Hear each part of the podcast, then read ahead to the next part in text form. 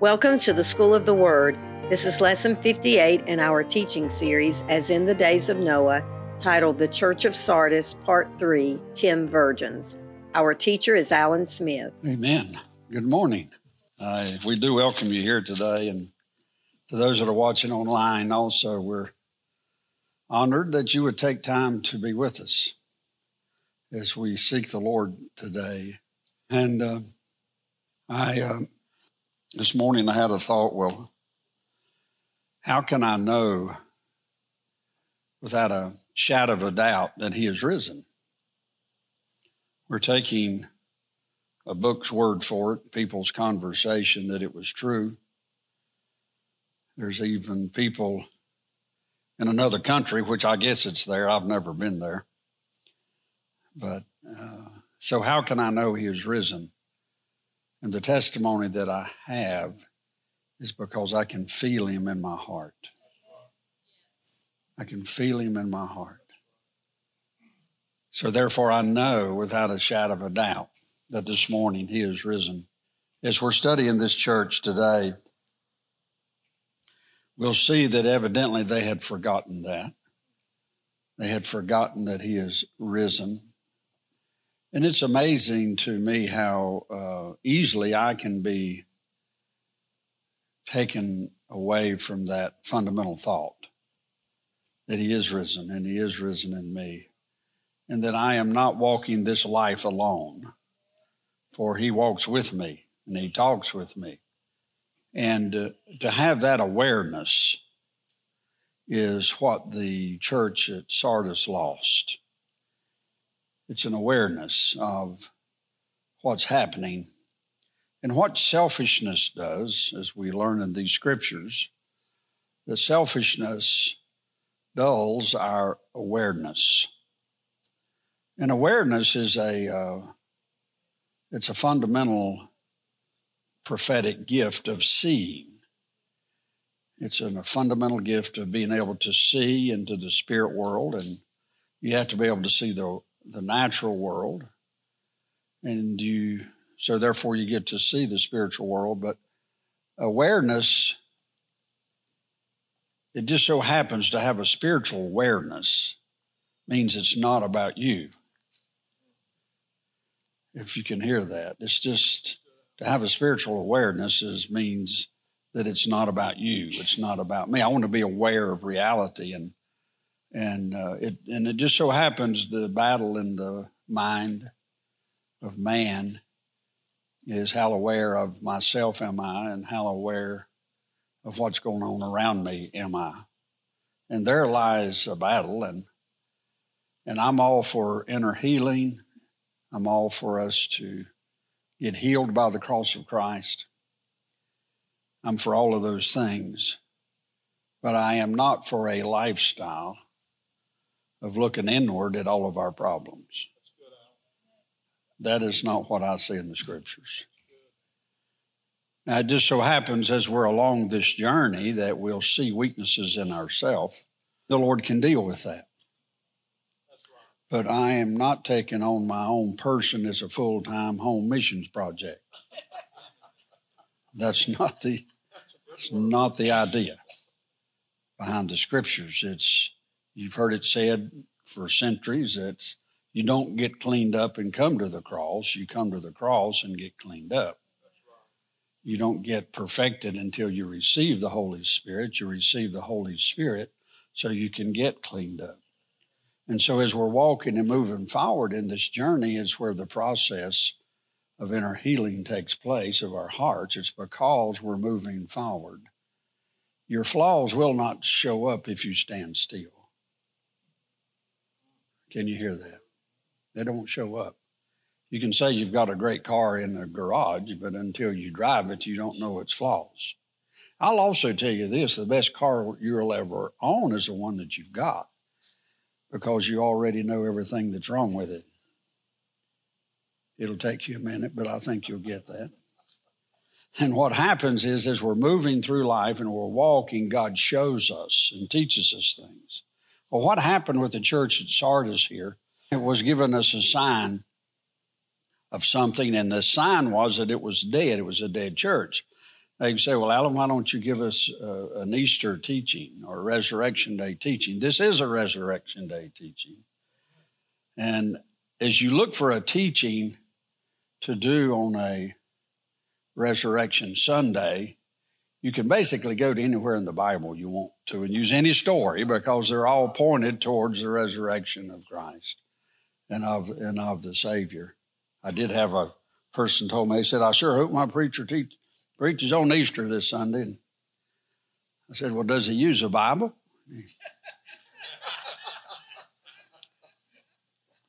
it's about the only way you could miss it because everything in this book points towards our Savior.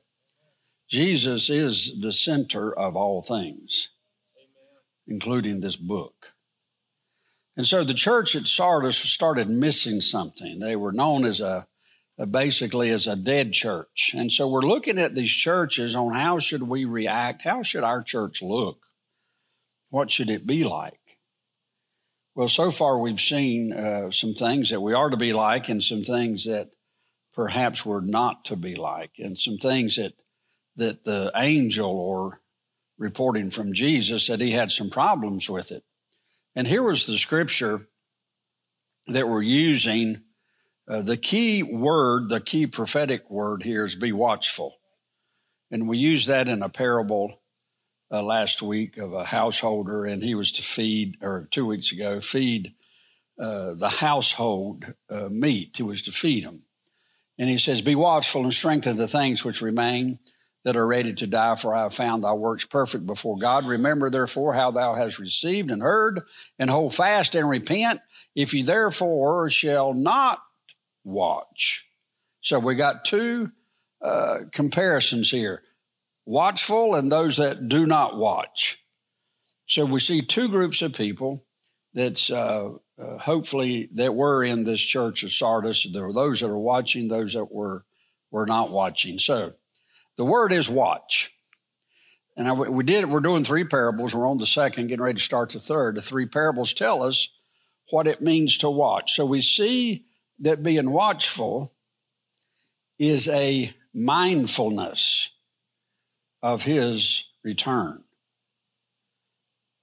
And I don't know how to, to expand. I wish I could somehow explode that in our hearts to be mindful. In other words, everything, everything we're doing today as we go through day, through our days. Are we mindful? Are we mindful that Christ is with us? Are we mindful that we're here for a purpose? Are we mindful of these things? And the question is, in a day's time, how much of your time is given to and devoted to that that is temporal? And how much of your day and your time do you give to that which is eternal? That's a good question to ask ourselves because those things that are temporal will all pass away. Now, I'm not saying we're not to give some attention to it. Of course we are.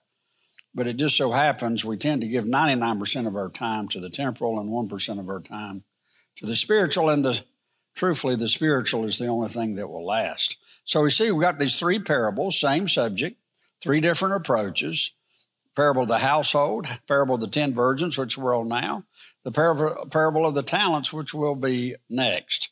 All three parables are to empower one word that Jesus gave his disciples, and that one word was to watch. So he gave these parables. I'm hoping that the word watch takes on a greater spiritual meaning to you because to watch is a position of being mindful of what's going on around you. And I'm saying a biblical word of mindfulness. To watch means you are mindful to what's going on around you. Now, it is the one command Jesus gives us to those that are waiting. The one thing. One thing he said, you watch. So, everything that happens to the Christian is done through this filter of watching for his return. That is what guides us, that gives us our mindset of the day. If we do not understand the parables, we will not watch the way he tells us. Now, if we do not watch, we will be, be deceived, the key of Matthew 24 and 25 is what we're doing. Now, these two verses, um, 24 speaks about as in the days of Noah. That's my our main verse we've been going over now for over six months, seven months. It's uh, Matthew 24 and 25 is that is the age between the time. The Lord said these words in the time he would come again. It is an age of deceit. That's just the time we're living in. I know everybody wants it to be Disney World in the spirit, but that is not the time we're living in. Now, we went into the start of the 10 virgins uh, last week, what to do while watching and waiting. We went into the 10 virgins. The first one, of course, was about the householder who fed everyone in the household. And when you saw that was the word of God, the ways of God that were being taught. So, one way, and you've got to see the red thread, we call it, through the parables here, on how that this, it starts off with being fed the word of God. This next parable, the 10 virgins, is about being oil in your lamp which we see that the oil in the lamp is the food that came out of the householder. Now, the food, you can say, well, is that just the Word of God? Well, uh, yes and no. You, it is the Word of God that's being fed. But you cannot make a distinction between the Word of God and the presence of the Holy Spirit. There's no distinction. You can't make a distinction between the Word of God, the Holy Spirit, and the person Jesus Christ. You can't you, you can't divide it up. And I know as believers we tend to say, "Oh, this was the Holy Spirit." And I understand it. We all, uh, yeah, that's the Holy Spirit. Yeah, but it's also Jesus is in the house. You see, you can't differentiate. Uh, it's Jesus is in the house. And why does it, a lot of times we'll say, well, do you have a, a biblical precedence for that? Is it in the Word of God? Well, well, yeah, and here it is. Because, and why? Because the Word is here and the Spirit's here and the person Jesus is here. You can't diff. Why do you like to, a lot of times, have this, the Word of God to give you a precedence for what we're saying and doing what we're doing? Is because we know that that is Jesus. That's why. It's not this is a book and the Holy Ghost is over here in a cloud and then Jesus is on the right hand of the Father. I mean, that's our visual concepts, but they're all, if you see one, you see the other. If you see one, you see the other. You know, that's just, can I fully understand that? No, I cannot. Uh, the closest I ever come to understanding, which I heard when I was a little boy, the way the Trinity was explained to me, it's like water, H2O. You either you have hard uh, ice, you have uh, vapor, steam, and of course you have the liquid, which is water. In other words, you have three different forms of the same uh, the same H2O. I mean, I, I can get that. That's about the closest I can I can get to it, but that is three different different concepts of the same thing. So, now the parable of the ten virgins is next in calling us to be watchful. Now we want to look at this pretty closely. We're going to dive in it deep. I, I was in a conversation this past week where uh, uh, it was the statement was made. Well, let's not get into the scriptures too deep, lest we get into heresy. Well, I want to inform you, you can't go too deep on the scriptures. And, and I'll tell you this you'll never exhaust them. You'll never get to the end of scripture. You can dive deep as you want to, but you better hold your breath because it's a deep one. It's a you can't go too far in the Word of God. It's, just, it's I mean, you might go too far, but you can't go too far. He said this uh, in Matthew 24. Uh, says, and he sat upon the Mount of Olives. Now, this is right before uh, 24 and 25 of Matthew. Uh, and uh, the disciples came unto him privately, saying, Tell us, when shall these things be, and what shall be the sight of our coming and the end of the world? And Jesus answered and said unto them, Take heed that no man deceive you. So we know that this, that this time from he gave the parables until now is this time of in between, which deception is before us. Now, it's, I, can, I can tell you what deception looks like. Uh, in other words, if, if we have a, a pastor that says uh, that embraces transgenderism or homosexuality as an acceptable uh, lifestyle, uh, I come to the conclusion that he is deceived. Now, you, you got to go a little further. Who, well, is he a believer or is he not a believer? Does him being deceived now make him a non believer? Well, in some cases, yes. But the truth is, he wasn't probably a believer to start with because there is going to be a crowd that's thrown into a fire that looks like a believer, but it's not a believer. But the next question is well, can a believer be deceived? A believer can be deceived. So, if I use my own mind and my own understanding, then if that's the premise on, what, on how I behave, then I could be deceived.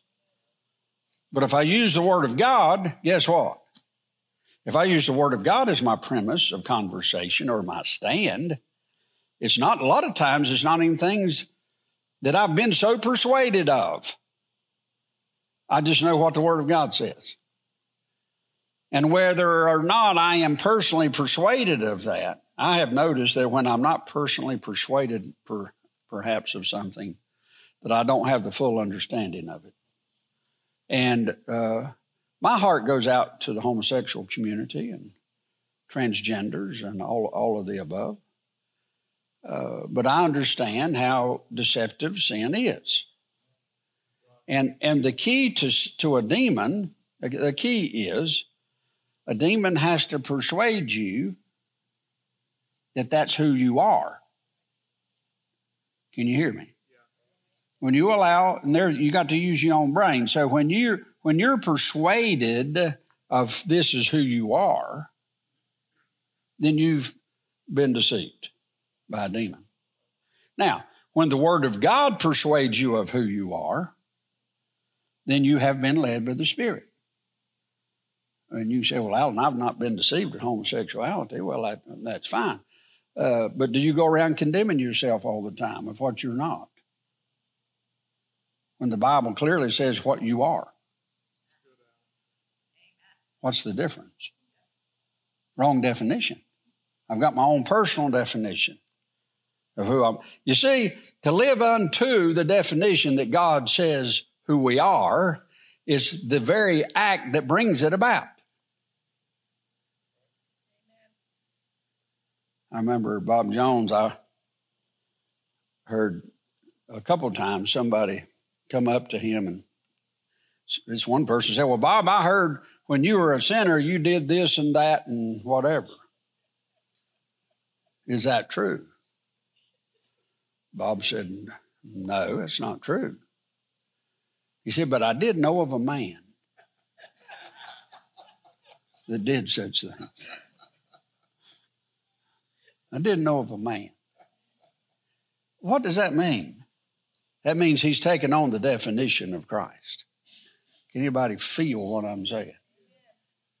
So we can talk about a transgender or a homosexual not accepting the word of God of who they are, but my question, do you?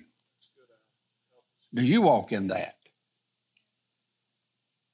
And the question is not how bad you are if you're a homosexual or if you're uh, I don't know if that's uh, the problem with sexual sins is you don't accept who God says you are.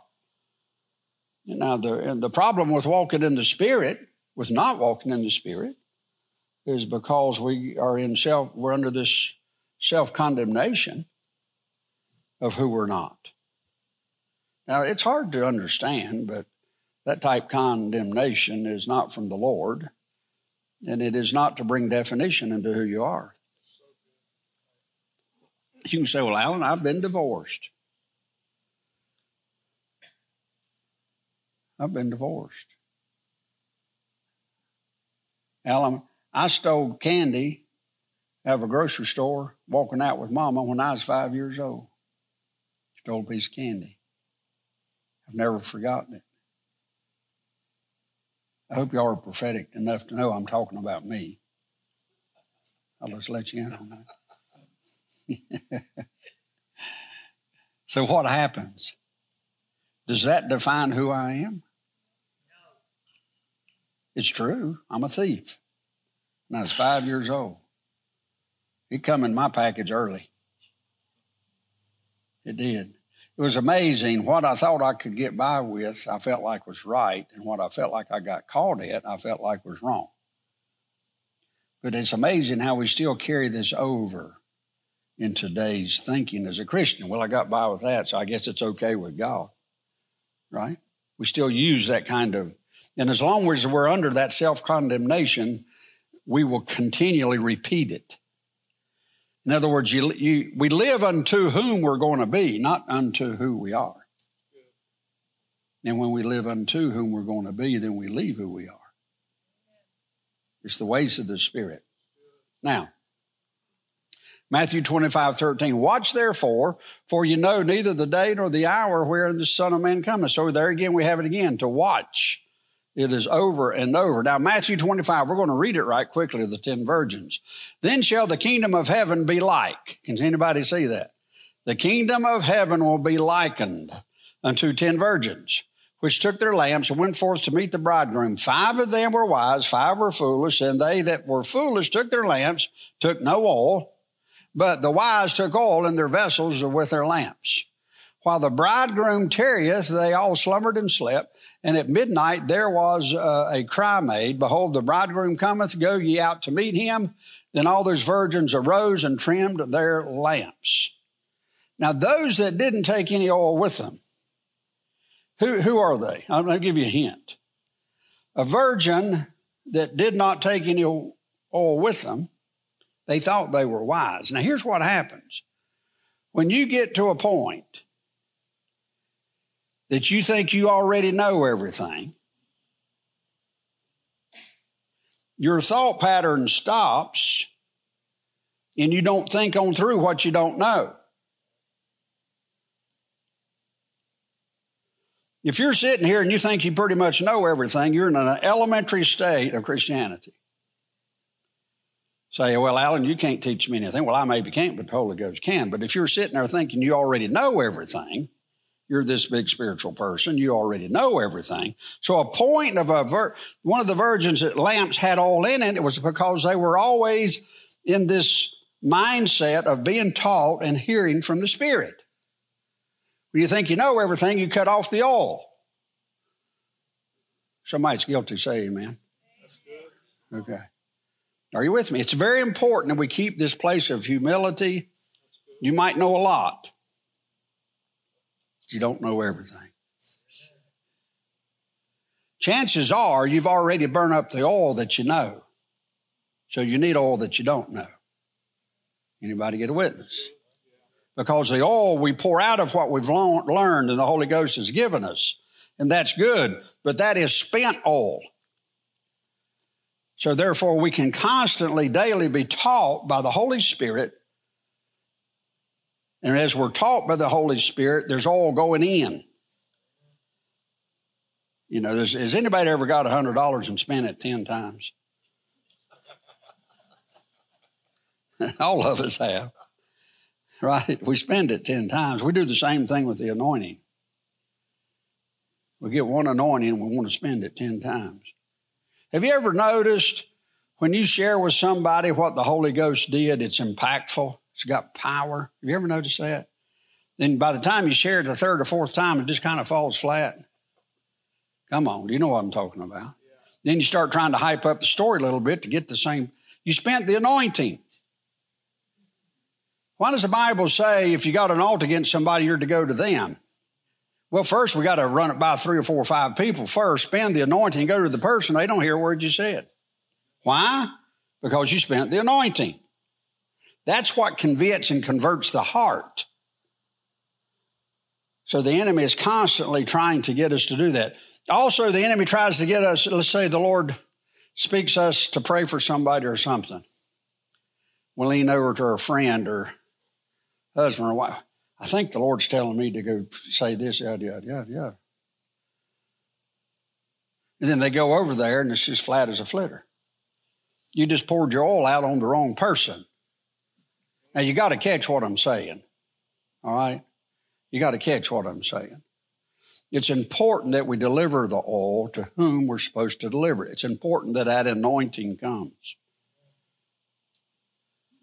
A lot of times people come up to share something, and as we do it, most people come to me and say, well, Alan, I got something to say, and I'll and I'll say, can you give me just a little idea? And they'll start, and then I'll stop them. Which once is, you know, if it's, it's, I just do that. But I'm very mindful that they don't spend it. Can you hear what I'm saying? Very mindful that it's not spent. So you got these virgins here. You got five uh, that's got oil, and five of them's empty. Now let's look at it. And the foolish said unto the wise, Give us of your oil, for our lamps are gone out. But the wise answering said, Not so, lest there not be enough for us and you. But go rather to them that sell and buy for yourselves. And while they went to buy, the bridegroom came, and they were ready and went in to him to the marriage, and the door was shut. Afterward came also the other virgins, saying, Lord, Lord, open to us. And he answered and said, Verily I say unto you, I know you not watch therefore, for you know neither the day nor the hour wherein the Son of Man cometh. This parable gives us the idea that you can be watching but have no oil. So, watching, we learn here that watching in itself does not quite get the job done. But we see that watching is just the first step of getting the job done. A true watcher will have a constant filling of oil.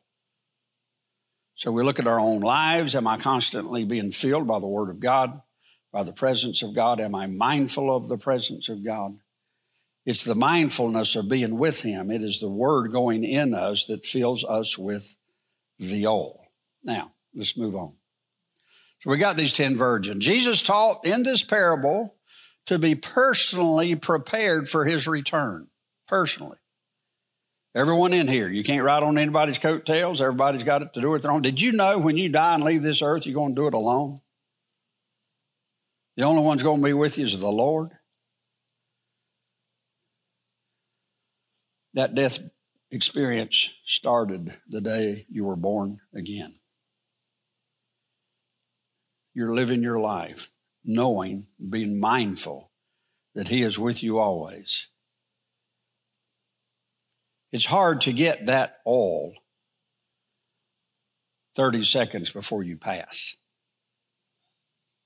Now, being prepared for that day is the act of being taught, which in turn is being displayed as being filled with oil, which we've already said. Each person must have an adequate supply of oil, which is sufficient to meet the challenges of life while waiting and watching.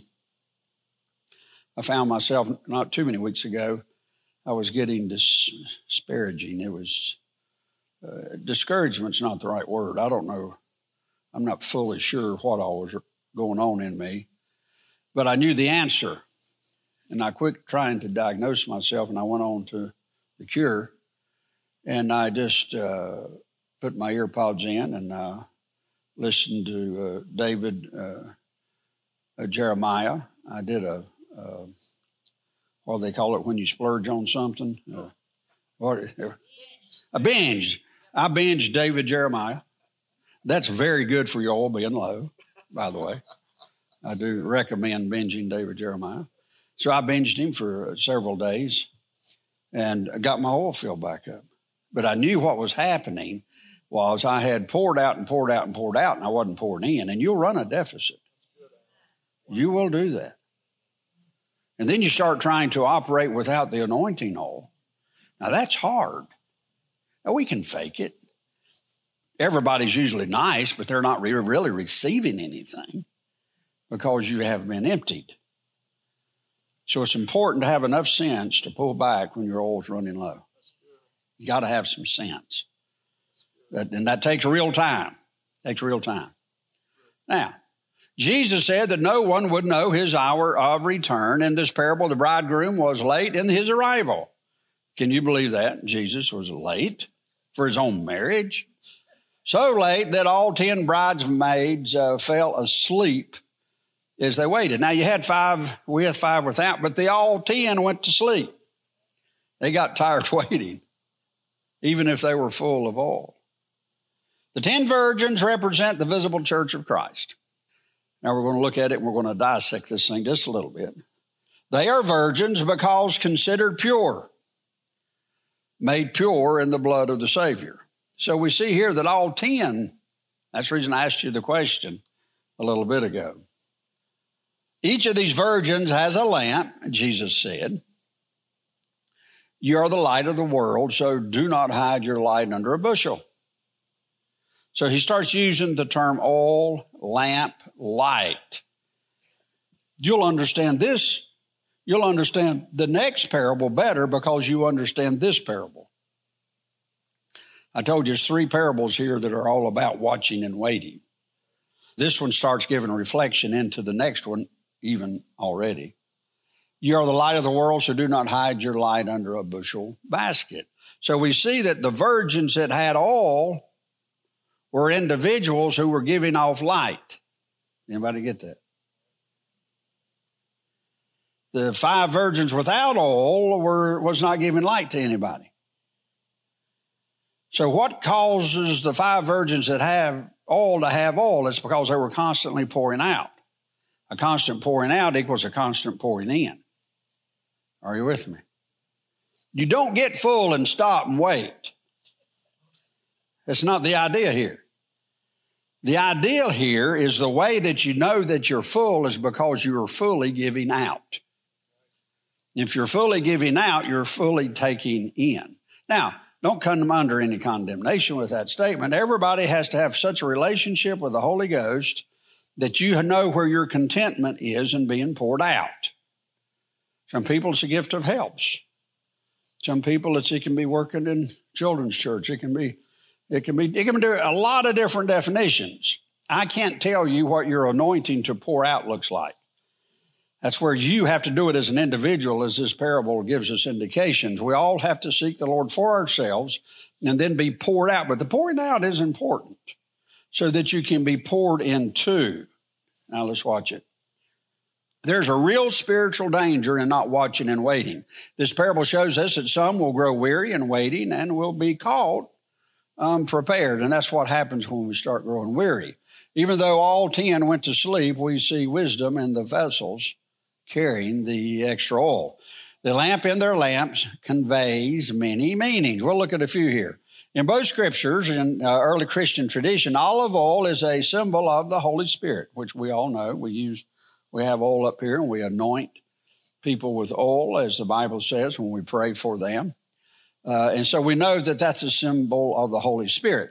Olive oil was used for food, as well as light, and as well as anointing the sick. Now start getting that in your brain. The oil or the Holy Ghost has a lot of different applications. It's good for food, the filling. First parable, householder. It's good for light, 10 virgins. And it was used for anointing the sick, which in the talents, you were given different talents. And if you didn't use the talent, it was taken away. Can you see that? Now, I don't know, I can't scripturally prove this, but I wonder if some of the first five that had no oil what if they weren't? What if one time they did have oil, but they weren't using the oil, so it got taken away? That's just a question. That is not an answer. So, the proper thing that wisdom says to do is constantly pour out. You don't have to worry about the other one. Look here. The idea of oil for the lamp speaks of the Holy Spirit. It's in Matthew 25, 3 and 4. They that were foolish took their lamps and took no oil with them, but the wise took oil in their lamps and vessels. All of our gifts flow from the oil. Can you see that? You can say, Well, Alan, I don't know if I have a spiritual gift or not. I can't tell. Nothing's happening. Well, is there any oil in the lamp to supernaturally make it happen? Come on. You see where this thing's going. You have a gift, but your gift flows out of the oil, out of the anointing. So if you feel like your gift is not flowing, is not working, check your oil. Put your dipstick in. See if you're a half quart low or something. Check your oil. Because it comes out of the anointing of the Holy Ghost. Everything flows through that. The Holy Spirit in our lives. Now, to have the companionship of the Holy Spirit is the most important thing we can do. This is the most overlooked, believe it or not. We can come in here on Sunday, feel the presence of the Lord, and the Lord is in this place. We can feel His presence. But the question is, can you feel His presence going down the road in the car? Or you're getting ready to talk to somebody? It's that same presence. Now, let me tell you something. Let me give you a, a, a definition of feeling the presence of the Lord. When you feel the presence of the Lord, it's like He comes up beside you and goes, I'm right here with you. Does anybody know what I'm talking about? It seems like there is a moment, a lot of times, that there's a moment of, yes, Lord, you're here. Yes, Lord, you're here. So it's not like I have to do it on my own. I don't know how the Holy Ghost is with you guys, but I get punched in the side a lot to remind me of my mindfulness. Hey, I'm here. And I've also noticed when he hit, when he does that, a lot of times he does it because he's got something to say. He does. He's got something to say. You could be sitting out there today and feel something go like that. You look around yourself and feel it again. Then you say, Was that you, Lord? Have you got something to say? He wants to say something through you. I'll help you here a little. Our biggest problem when the Lord does that and has something to say, when He gets done, we want to explain what He meant. Yeah, I'll let you figure that one out. When the Lord speaks, He doesn't need to be explained. Now, the Holy Spirit provides light along the path of life. The, the parable is about those that have the Holy Spirit to guide them in life, so therefore they will not be deceived. Many wonder why the five that were prepared did not share. That's a good question. One thing is that Jesus said that the bridegroom tarried and didn't arrive until uh, very late. So they weren't sure when he was coming because they all went to sleep. In those days, a small lamp carried enough oil for about one hour. That's tradition, of course, but they had a little lamp, it hold a little bit of oil. It would hold enough oil, hold enough oil for about an hour. So that means it didn't last very long if you was full. There again, it gives you the indication of where I get this idea. When you pour out, you can become empty. And we need more filling. Now, watch this. The bridegroom tarries in Matthew 25. We do not know the day or the hour the Son of Man is coming. So the call to watch is repeated again in Matthew 24 42. Now, while he tarried, the ten, all 10 virgins had something in common, and that was that they slept. Here we see two types of sleep. Just dive a little deeper. Two types of sleep here.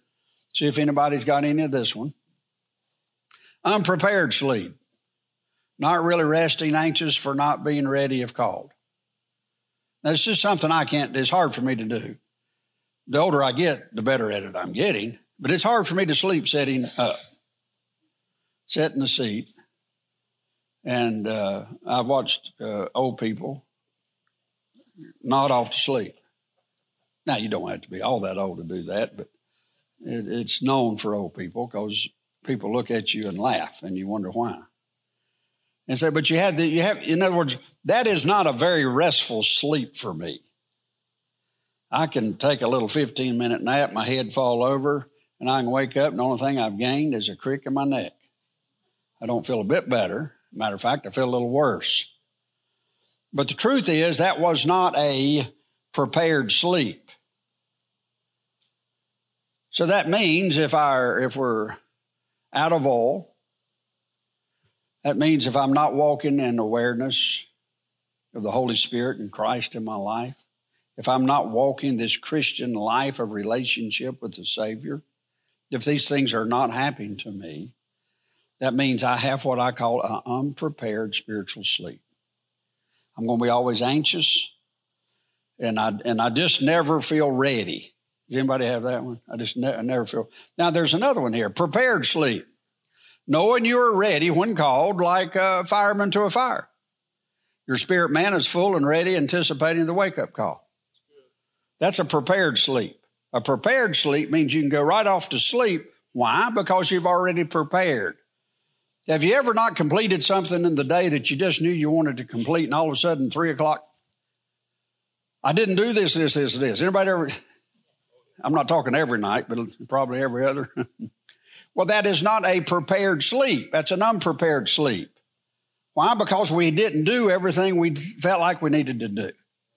All right, that's what happens with these 10 that were sleeping. Now, watch it as we move on.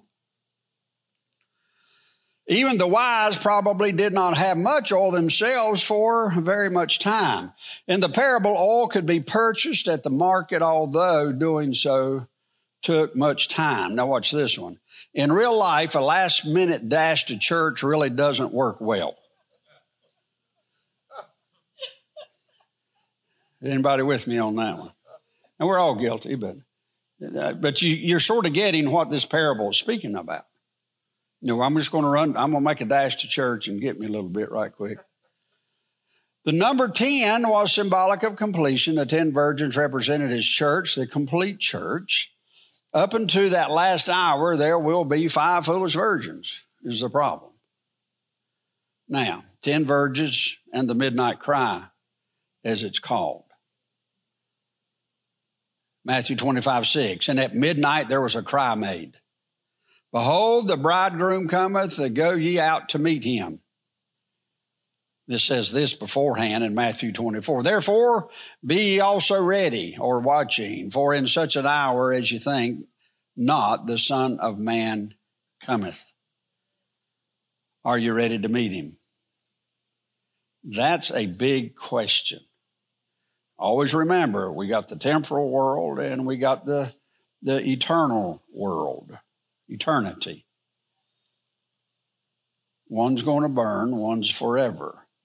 Not saying we don't need to take care of things that are going to burn because we need them to sustain this body. But there's something called the life of the eternal. We're living unto the eternal on a temporal world. We'll tend to get caught up in the temporal and I know it can have spiritual meaning, but we start missing the eternal purpose. For the foolish, the lack of watchfulness reaches a point of unpreparedness. Can you get that? For the foolish, the lack of watchfulness reaches a point of unpreparedness. And the foolish said unto the wise, Give us your oil, for our lamps are gone out. Not everybody in the church is ready for Jesus' coming. And it says this in Acts 19 2. He said unto them, Have ye received the Holy Ghost since you believed? And they said unto him, We have not so much as heard whether there be any Holy Ghost. Now, I want you to see that statement, Acts 19. He says, Have you received the Holy Ghost? This is a time in history when the Holy Ghost was being introduced to people. This is uh, uh, Acts uh, 19. Give me one second here. Now, in Acts 19, we have, I want to see what my storyline here here is. Okay. This is about 10 years. This is about 10 years after the Holy Spirit was poured out on the day of Pentecost. 10 years later, people are saying, We haven't even heard of the Holy Ghost since you believed. And they said unto him, We have not so much heard of it, whether it be a Holy Ghost. So we see that it's possible to hear in this time of history and not have heard of the Holy Ghost. Now, it just so happens being filled with the Holy Ghost is not necessarily tied to you hearing. Come on now. If it was, that would be doing it through your brain, not just the spirit. But for some reason in this example, he said you need to hear it. So those that were going to receive it received it through hearing. Peter, Acts chapter 2, the Holy, it didn't wasn't about our hearing. You just stood still and it come upon you. Zoom. Tongues of fire, a wind, it came upon you. Here we see they had to hear about it. We got other places you got you laid hands on you to get it. You, you see why I'm in this dilemma of how you receive the Holy Spirit? Some got, they got, some got it all when they got saved. Some didn't get it till they was baptized. Jesus didn't. Here's my point. Don't get hung up on how you get it or who got it or any of those doctrines. Just be sure you got it. That's the point. You get hung up on all these doctrines, you'll forget the point. You say, Well, Alan, I don't know if I got it or not. Read the Word of God and let it pour in. If you get more of the Holy Ghost, then reading the Word of God is going to come from the Holy Ghost. Are you with me? You see, Jesus is the one that came along and baptized. Point being, your relationship with the Holy Spirit. Are you with me? That's what this idea is with the 10 virgins. If you're, if you're sitting out here today and you said, Alan, I want more of the Holy Spirit, and it's been impressed upon me that I'm to come forward and have some of the elders lay hands on me that I might receive more of the Spirit. I'm asking you to please follow through. I'm begging you to please follow through. Why? Because the Holy Spirit is giving you an example of what to do. If you're sitting there today and say, Well, Alan don't understand, the Holy Spirit's telling me to get water baptized again to receive more of the of his of the Holy Spirit. Point being, do it. Some might be sitting here and say, Alan, I'm receiving a baptism of the Spirit by hearing His Word. Do it. I just want you to understand recognize what's happening. That's all. And I also want you to understand and recognize that the Holy Spirit is a person. You're to be in relationship with Him. And if He goes like this and says, You'll have the elders pray for you. Do I think the elders got anything special? Actually, I do not. I hate to hurt everybody's feelings. I do not. But your point of obedience means everything. And by you doing a, a, obedience and going to the elders, then the Lord will give the elders what you need. You're the one that triggers the elders. The elders don't have anything. We don't have a thing. Until the people of God, through the power of the Holy Ghost, ask or respond. Are, are you with me? Y'all have heard me say a hundred times, and I know people draw up and I say it, and I'll get another uh, call this week. I don't speak in tongues, but I've prayed for many that have. Go figure. But also, I've prayed for people and they gotten healed. And I didn't have their same disease. Okay, you'll get it in a little bit. Now, point being, it's all delivered by the Holy Ghost.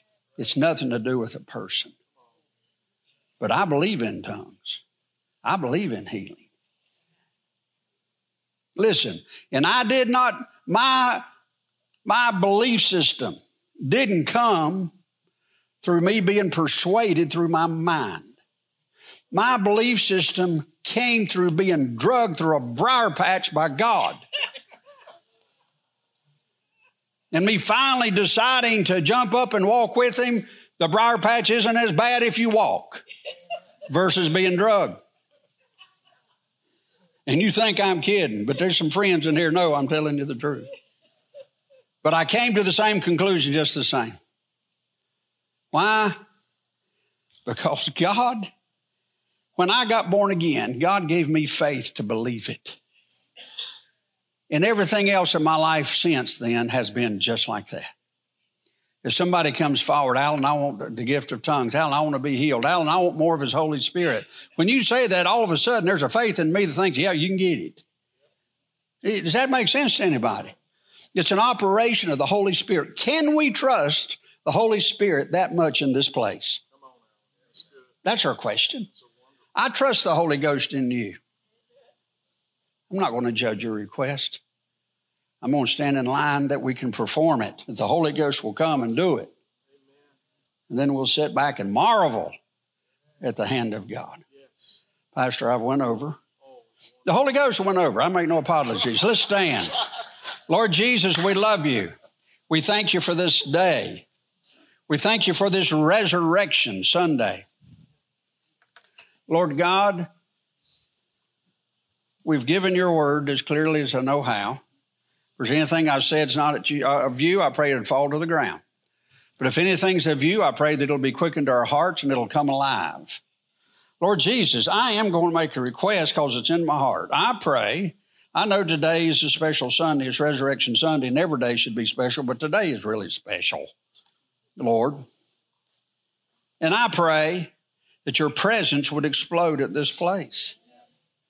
I pray, Lord Jesus, that the hearts of your people in this place, that the hearts of your people, that the request of the hearts of your people might be filled by your Holy Spirit. Lord, we already know you're in this place. We can feel your presence. I feel, uh, feel you nudging me already. And Lord, I pray that as we worship you, that your presence would go around this congregation and perform whatever you want to perform on this Resurrection Sunday. We know that you're risen because we can feel you in our hearts. Come, Lord Jesus. And the church said, Amen.